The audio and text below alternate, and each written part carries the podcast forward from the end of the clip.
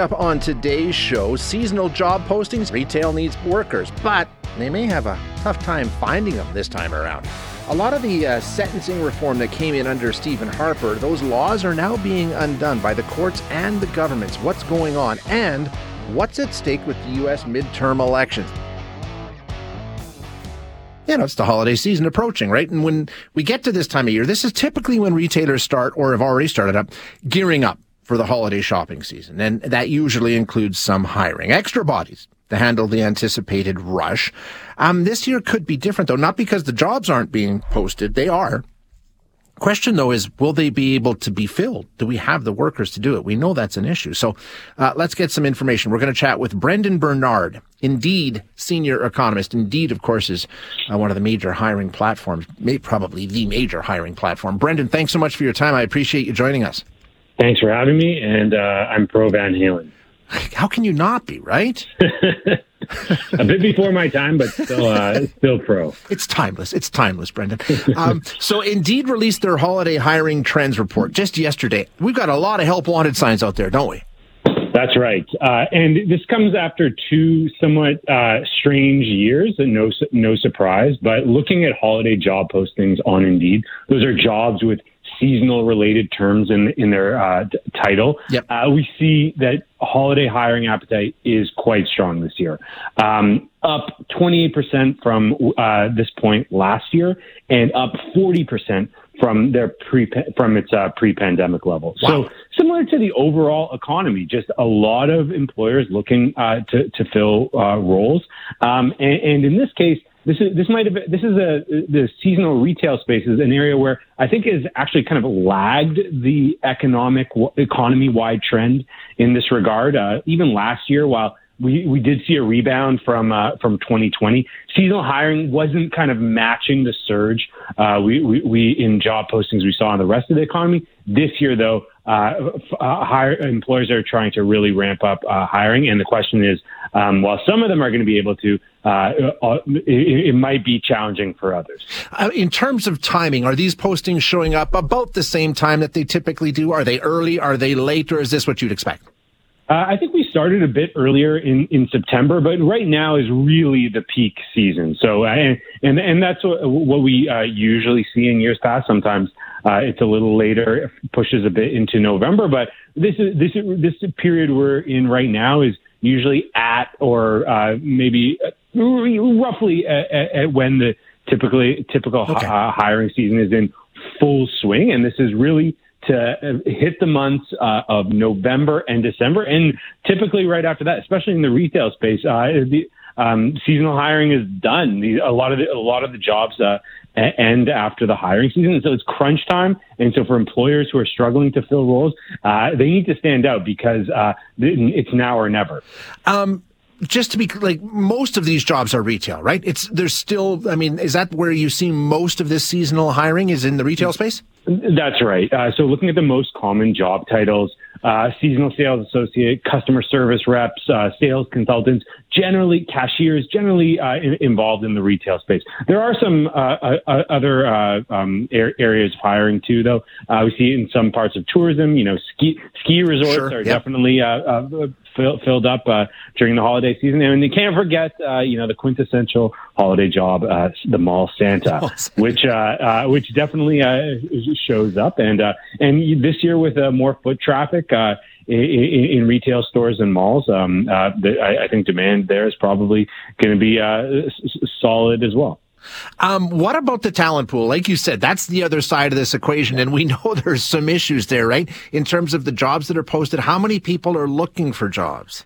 Yeah, so so this is one area where actually um, job seeker interest in seasonal roles is has actually rebounded a bit okay. from pr- prior years. So 2020, 2021, very little enthusiasm uh, for um, for for uh, seasonal roles. Just the number of job, the share of job searches on our website, um, including seasonal terms, was definitely down versus uh, pre-pandemic. This year, uh, they, have rebounded. They're now running um, pretty close to um, as a share of activity of of, of what prevailed uh, in 2019. So does suggest um, some job seekers are, are uh, looking back um, uh, in, into these seasonal roles after two um, weak years. Just so, like, if we compare levels, uh, if, if, even if seasonal interest is sort of back to 2019, uh, overall job post seasonal job postings are up 40%. So it, when it comes to sort of the tug of war between demand and supply, demand is just stronger. And, uh, and, and so that suggests, well, overall, I, I, think hiring is likely to pick up from what it, from two subdued years over the um, uh, recently. Uh, I think for individual employers trying to fill roles, it's still going to be a challenge. Is it more of a? I mean, does it sort of parallel what you're seeing in other sectors? We know this is happening right across the, uh, you know, the, the, economy. All industries are having a trouble uh, uh, filling all their vacancies. Is this more so or less, or uh, is it different from what everybody else is facing? Do you think? I, I think in general it's fairly similar, but I, I will say two caveats. One, so so overall, yes, quite similar. In general, Canada's got quite a tight labor market yeah, yeah. right now. Um, ec- uh, economic uncertainty over for next year, uh, notwithstanding, unemployment rates really low, and there are lots of job openings. So I, I would sort of, I, I think the answer is though a little bit complicated about seasonal hiring. I think in some ways the crunch is greater just because seasonal hiring is quite time constrained. In, in, these roles are really for uh, November, December, and uh, like, and unlike other areas of the economy, if if a, a, job posting might stay open a bit longer, that's not necessarily the end of the world because it's going to be a longer term hire. But in seasonal hiring, the timelines are really compressed. Um, and, and, so, in that sense, um, uh, the, the, crunch from a tighter labor market uh, is greater in seasonal hiring um, than others. The flip side is, though, I do think that um, were it not for the growth in e-commerce we've seen over the past uh, few years, including uh, during the pandemic, seasonal hiring probably would be even stronger than it is now. So that's sort of like an offsetting factor where um, it, it is the, the case that. Uh, um, uh, there, there are there is some shopping that used to be done in stores that's now uh, d- done online. Sure. That um, without that, uh, I think the the need, the demand for uh, seasonal workers would be even greater. So maybe that's offsetting some of the overall increase. But at the end of the day, when it comes to like filling jobs today, like just those, those these postings are way up, um, and and, uh, and, and so. Uh, while I think hiring, you know, overall um, uh, is is going to bounce back this year for individual employers. Um, the, the, need to stand out uh, is going to be pretty imperative. Yeah, and we've talked about that a bunch too. Brendon, great insight, great information. Thank you, sir.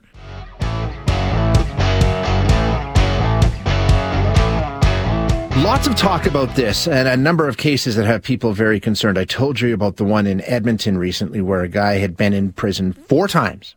Okay. Um, sexual offender, released from prison. One of those ones where police say, you know what? The risk is high enough. We're going to issue a public warning that uh, this guy is likely to reoffend. And he did within a week. Back in jail again, fifth time. Um, and these kinds of cases, uh, they're, they're not done in isolation. There's a few of them. As you know, they come up quite regularly. In fact, the justice minister in Alberta is calling on Ottawa to um, get involved and overrule a Supreme Court decision that came down on Friday that said you can't put somebody on a national sex offender registry after two convictions. It's too broad. It's too far reaching. You can't do that. It's not fair. Um, and uh, Tyler Shandro, the justice minister in Alberta, is saying, no, this, you know, this is going to make things less safe for Canadians. We need to do something. We need to intervene. Um, that's the tip of the iceberg, as I say. There are dozens, dozens, literally, of court rulings regarding sentencing changes, all of them that came about under Stephen Harper's government that have now been undone in some way. And it's not just court rulings, governments taking action too. So let's get into this and find out exactly what's going on and you know, what kind of laws are being changed and why. We're going to chat with Lisa Kerr, a professor of criminal law at Queen's University. Uh, Lisa, thank you for joining us. I appreciate your time. Sure thing. Happy to be here. So this this list of court rulings that we're talking about that have overturned some of these sentencing uh, recommendations and some laws in some cases, what specifically has been challenged and upended in the courts? Yeah, so I think what's really important is just to emphasize that what the court has been dealing with in this most recent case having to do with the sex offender registry and in a number of the other decisions you're referring to are laws that make it mandatory yeah. that a particular sentence or ancillary order like placement on the sex offender registry that make it mandatory that those be applied. So it, it, it's not correct to say that judges cannot place someone on the sex offender registry in the wake of this decision. They absolutely can. Yep. Um, just don't the, have the to. Registry, it's they just don't have to. The registry is a legitimate um, way of assisting police in investigating um, sexual offenses. It's, it has a legitimate role to play.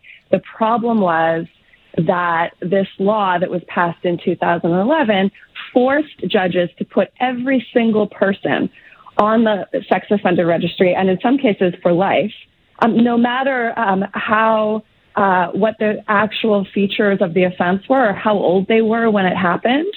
Um, and so you could, you wind up with a situation where you know a 19 year old um, you know, uh, commits an offense in a, you know, no doubt very misguided way, the way young people occasionally do. Um, and, and he's on the sex offender registry for life.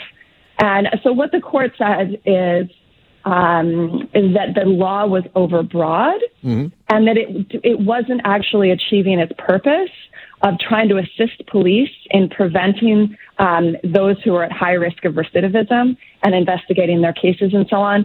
So it was just it was just the law overshot the mark. It absolutely does not mean that judges can't, in appropriate cases, um, place someone on the sex offender registry. Gotcha. And that's one yeah. ruling of many, right? There's right. There, there's been a couple dozen rulings around these sentencing requirements. It's true. It's really quite an amazing sort of wake of litigation that followed um, decades of sentencing, uh, the decade of sentencing reform that the Harper government engaged in. They passed a lot of laws from 2005 to 2015, and we've seen a lot of those laws reach the Supreme Court level. So, just to give a quick list, we've seen the We've seen mandatory sentences for drug crime get struck down. Mm-hmm. We've seen mandatory fines that have to be imposed no matter the income of the offender. Um, we've seen that get uh, struck down. Um, and we, we've also seen mandatory life sentence without the possibility of parole get struck down.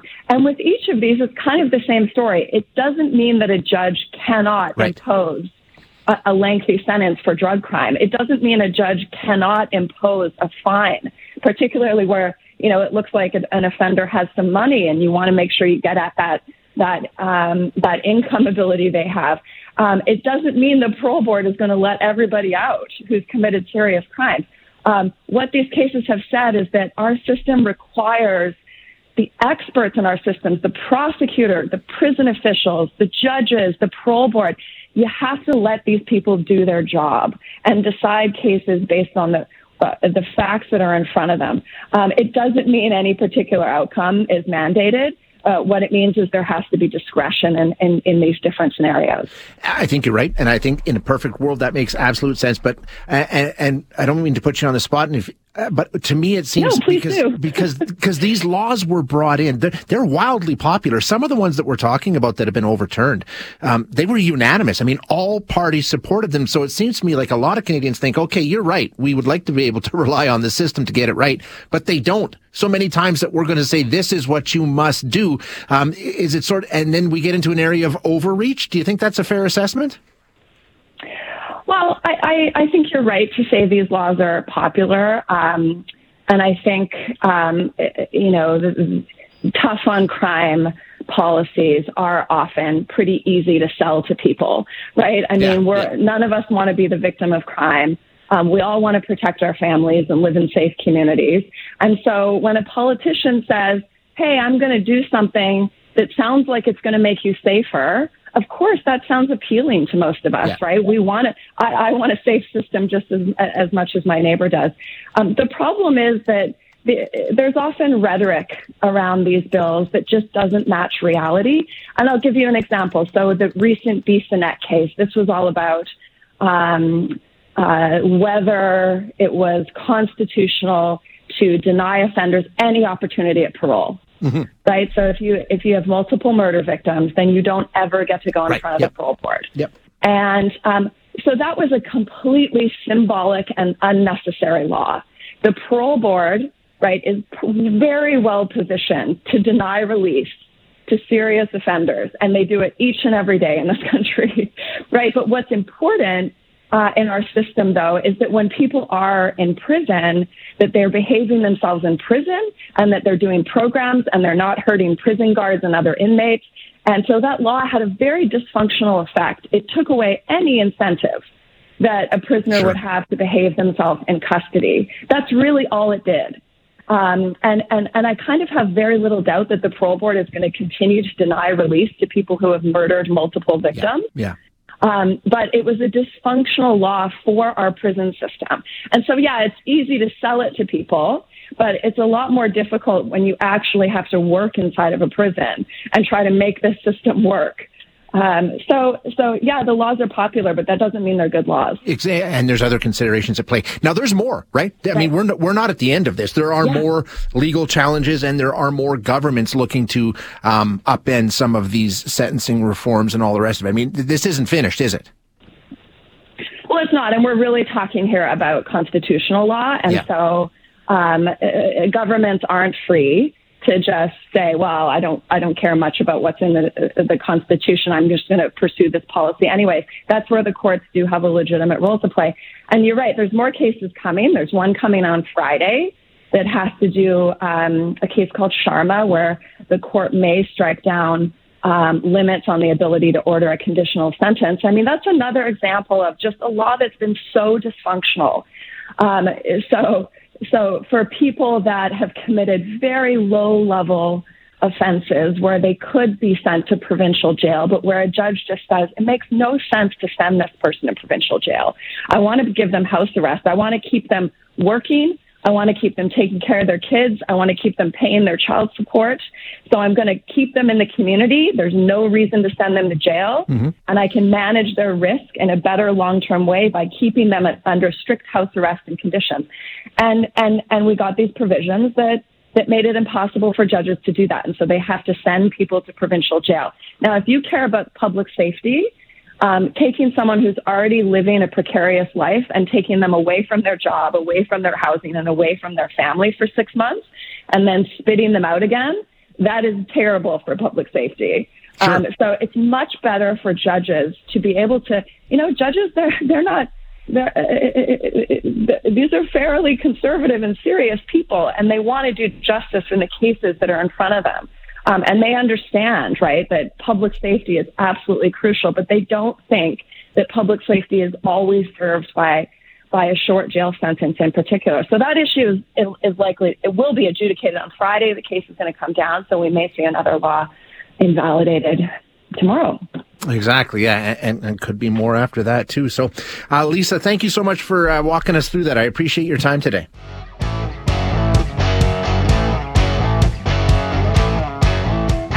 Albertans who follow politics will have a busy day next Tuesday. Pop the popcorn. We have the by-election in Brooks Medicine Hat.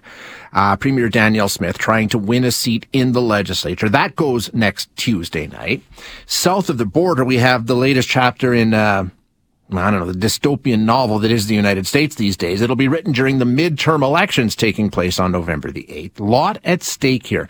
Um, some say democracy itself in the United States is at stake here, including the President of the United States, Joe Biden. He gave a speech yesterday talking about just how important next week's midterms are. We can't ignore the impact this is having on our country. It's damaging, it's corrosive, and it's destructive. And I want to be very clear this is not about me, it's about all of us. It's about what makes America America. Yeah, he's talking about the threats to legitimacy of the elections and refusing to accept the outcomes of elections. I mean, the list goes on. A lot of people say democracy itself hanging in the balance. Maybe not on Tuesday, but it's another step down that road. We're going to chat now with Matt Lebo. Matt is a department chair and a professor of political science at Western University. Matt, thank you for your time. I appreciate you joining us. You're welcome. Let's define what midterms are. I think for a lot of people who don't follow politics closely, it can be a little bit confusing. We're talking about these elections held, always held, two years after the presidential election. It's not for the president. This is um, a secondary slate. I mean, this is they they have cycles in the U.S., right? Right. So every member of the House of Representatives is up for reelection every two years. Every member of the Senate is up for reelection every six years. And so each every two years, you got all the members of the House and one third of the Senate has elections, and half the time it's coincidental with a presidential election, and like this year, there is no presidential right. election, and we call them the midterms. So President Biden will be President Biden for two more years. But what is at stake then? We've got the House and the Senate that are sort of up in the air, right? Right. So the House right now is has a Democratic majority, but it's very, very thin, yeah. and that looks likely to flip to the Republicans. The Senate is 50-50, and ties are broken by the Vice President Kamala Harris, and that also is sort of teetering towards the Republicans. Okay, so um, when Joe Biden talks about what could happen if it does tip into the hands of the Republicans in both the House and the Senate, what's at stake? What would happen? What's on the Republican agenda should they win the House and the Senate? Okay, so imagining that they win both of those, uh, the first thing would be the end of the uh, January 6th uh, committee meetings and the end of, of uh, that sort of uh, bipartisan effort to dig deeper into what happened and Donald Trump's responsibility. Uh, there would be negotiations over who was the uh, Speaker of the House, and probably the most right-wing uh, members in the in the Republican caucus uh, would push for, you know, they'd have demands. They'd want good committee um, memberships. They'd want to have uh, oversight roles. There would probably be pretty quickly um, talk of impeachment of Joe Biden. The House would try and pass articles of impeachment over who knows what uh, Hunter Biden's laptop or some some issue. Um, but that that is certain to happen.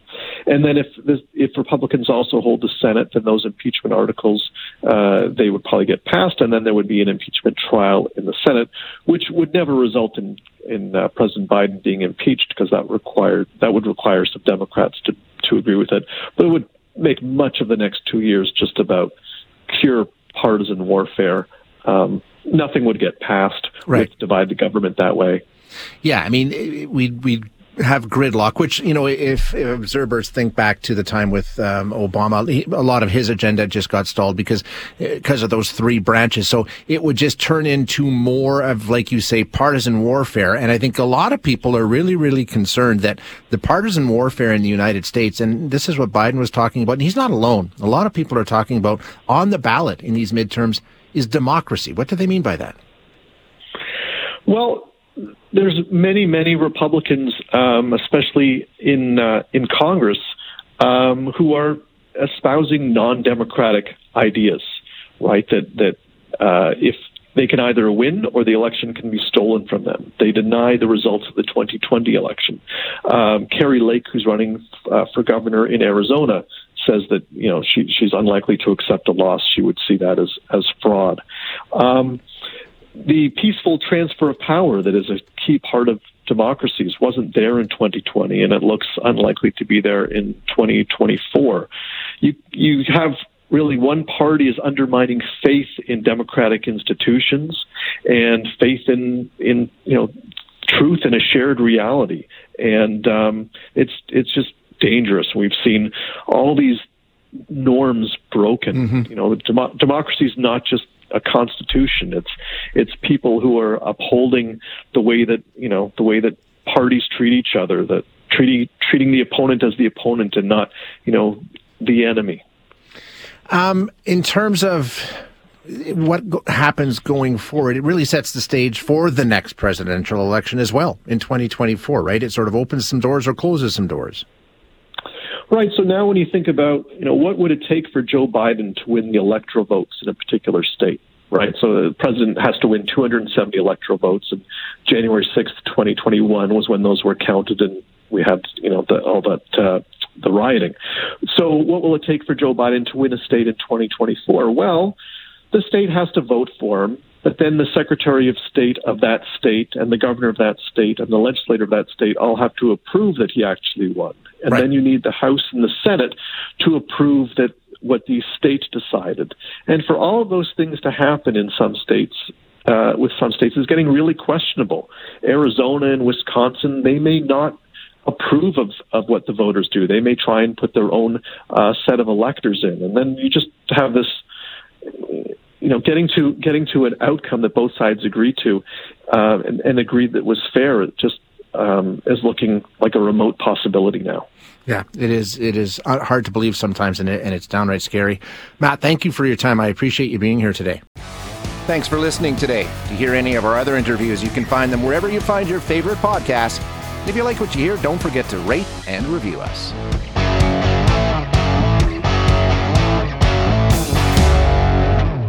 Hi, it's Shauna, and I might be a bad parent because my kids think french fries are vegetables. Hey, it's Ryan, and I might be a bad parent because I went out for wings when my wife was in the hospital after giving birth. Johnny here. I might be a bad parent because in my house, the tooth fairy gives pocket change. But we're not alone. Len emailed us and said his six year old daughter's Tarzan moment going from love seat to lazy boy by curtains made him more proud than any dance recital. and Andy left his two year old at the rink. All right, guys, I'm sure we're not alone. Like Andy's kid. For stories and confessions like this, make sure you check out our podcast. It's called Bad Parents, and it's available wherever you get your podcasts. I left a glove at the rink.